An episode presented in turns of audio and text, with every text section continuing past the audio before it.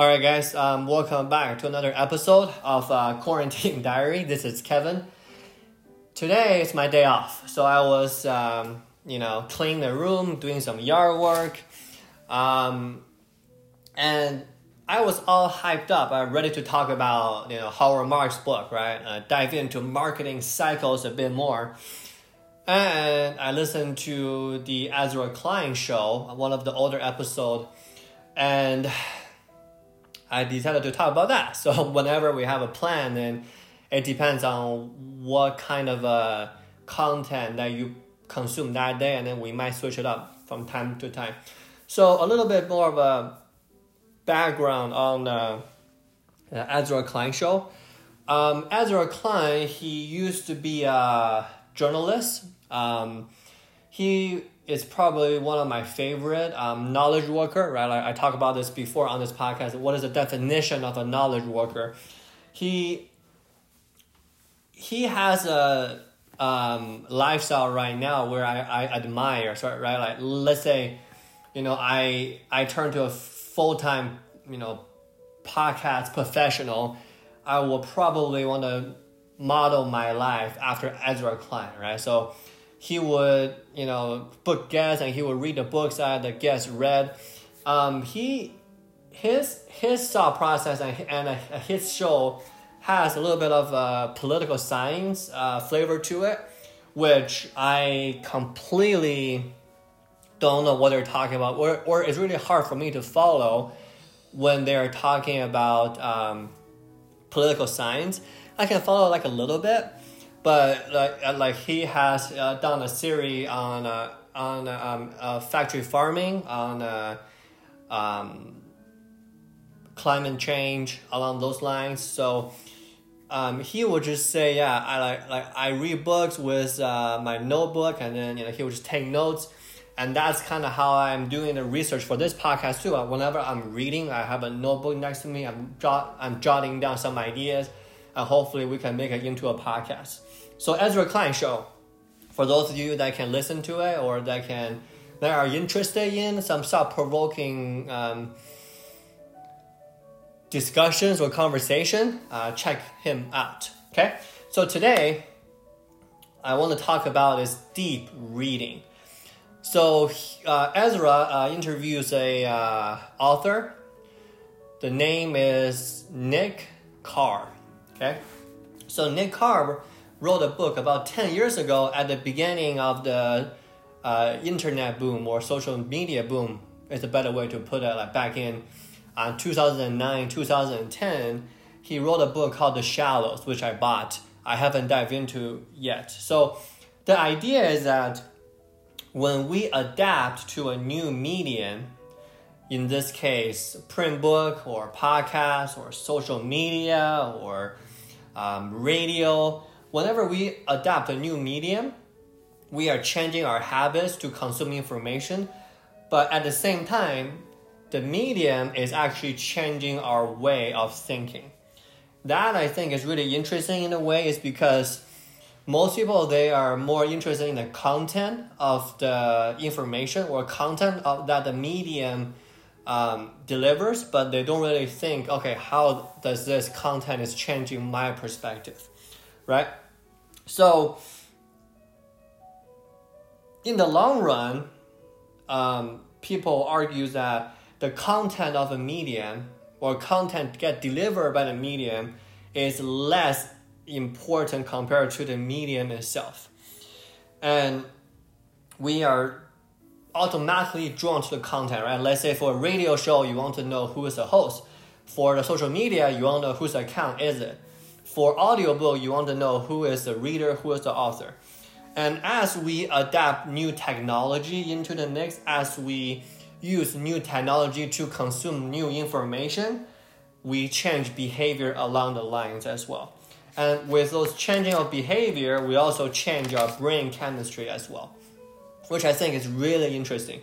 So here's the basic idea, right? So let's use an example of a printed press, right? So when we first start printing, when we first start leaving writings on the books, on the page, so we transition that from oral communication, right?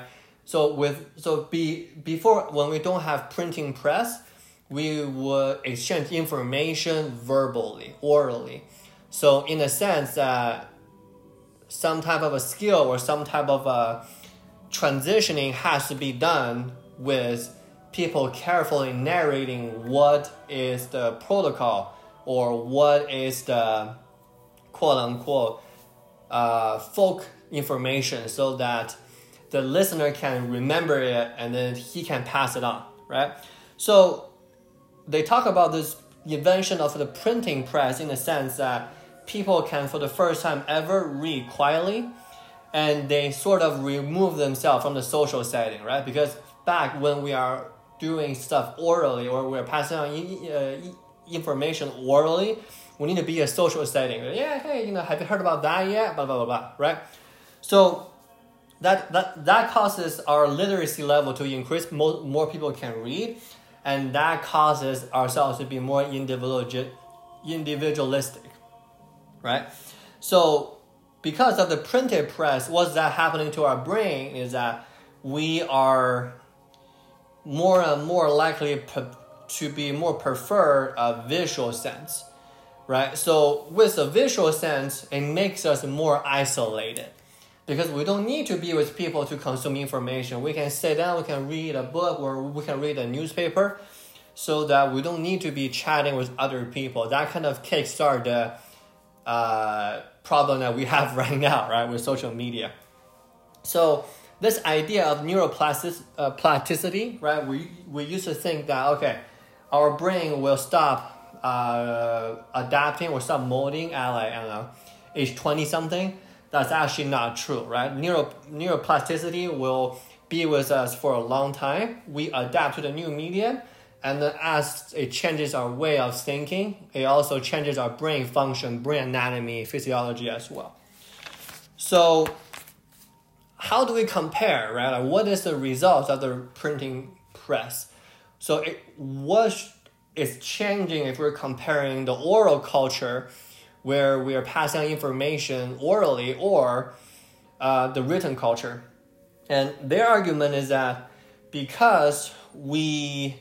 priming we primed our visual cortex to prefer reading text, to decipher text, we became good reader, but we also lost the ability of reading nature.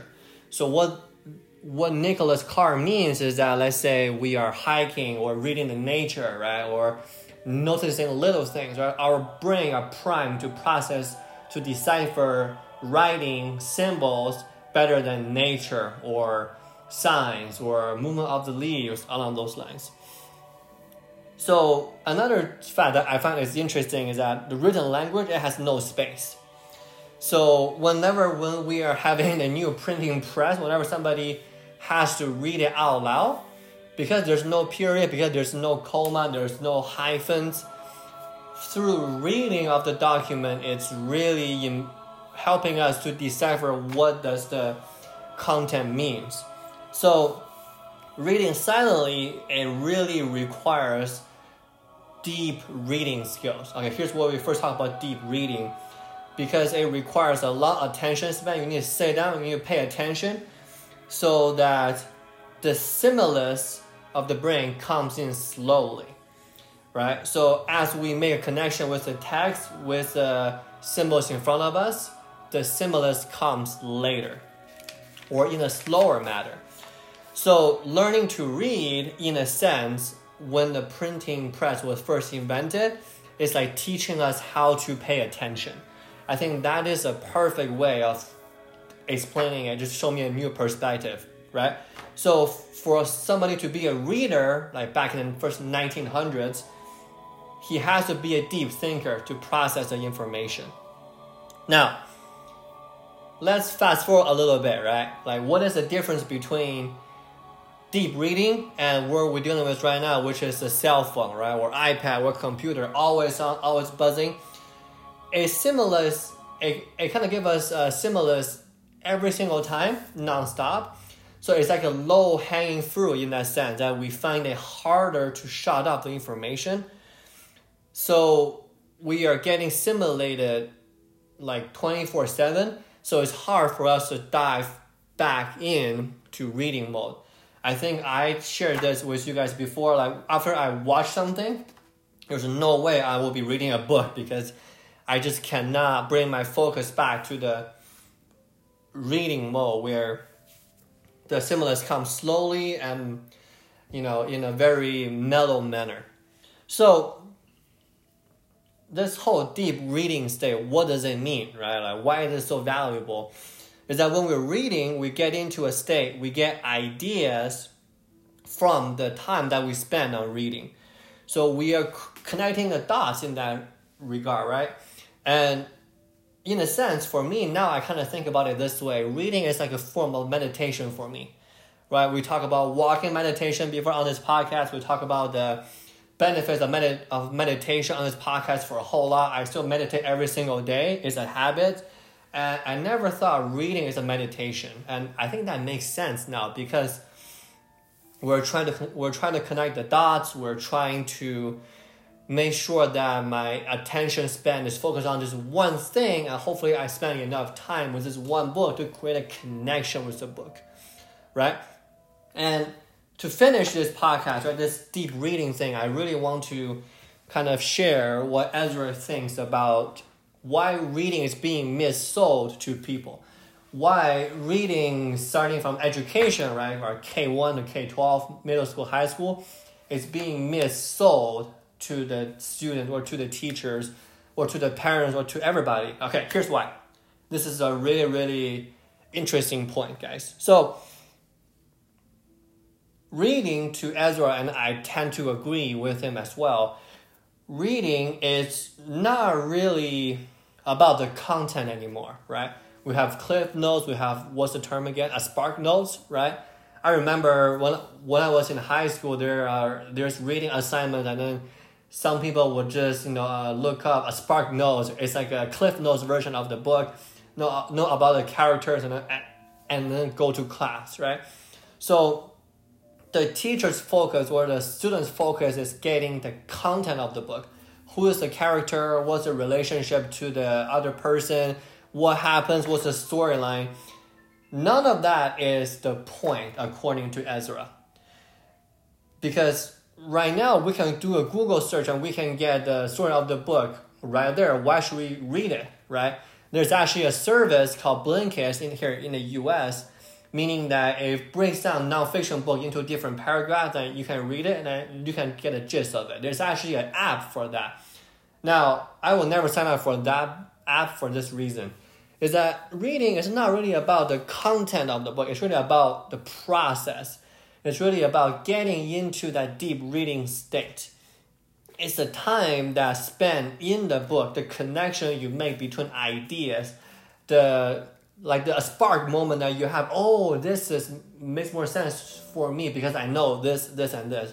And I myself, I can attest to this. I live through this pretty much every day while reading some of the books that I'm, you know, presenting to you guys before, like the Black Swan, like the marketing book I'm reading right now, the marketing cycles. So the reading, the idea of reading is being missold, because the information of the book is not the most important one. It's the connection you make with it.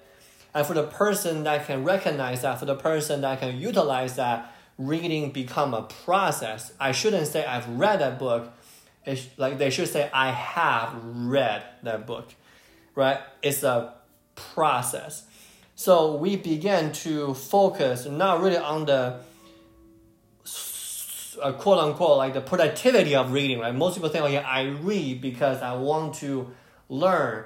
That was my idea in the beginning, but in reality, it's actually somebody enjoyed the, you know, the reading process in the deep reading state where everything comes to you slowly, so you can.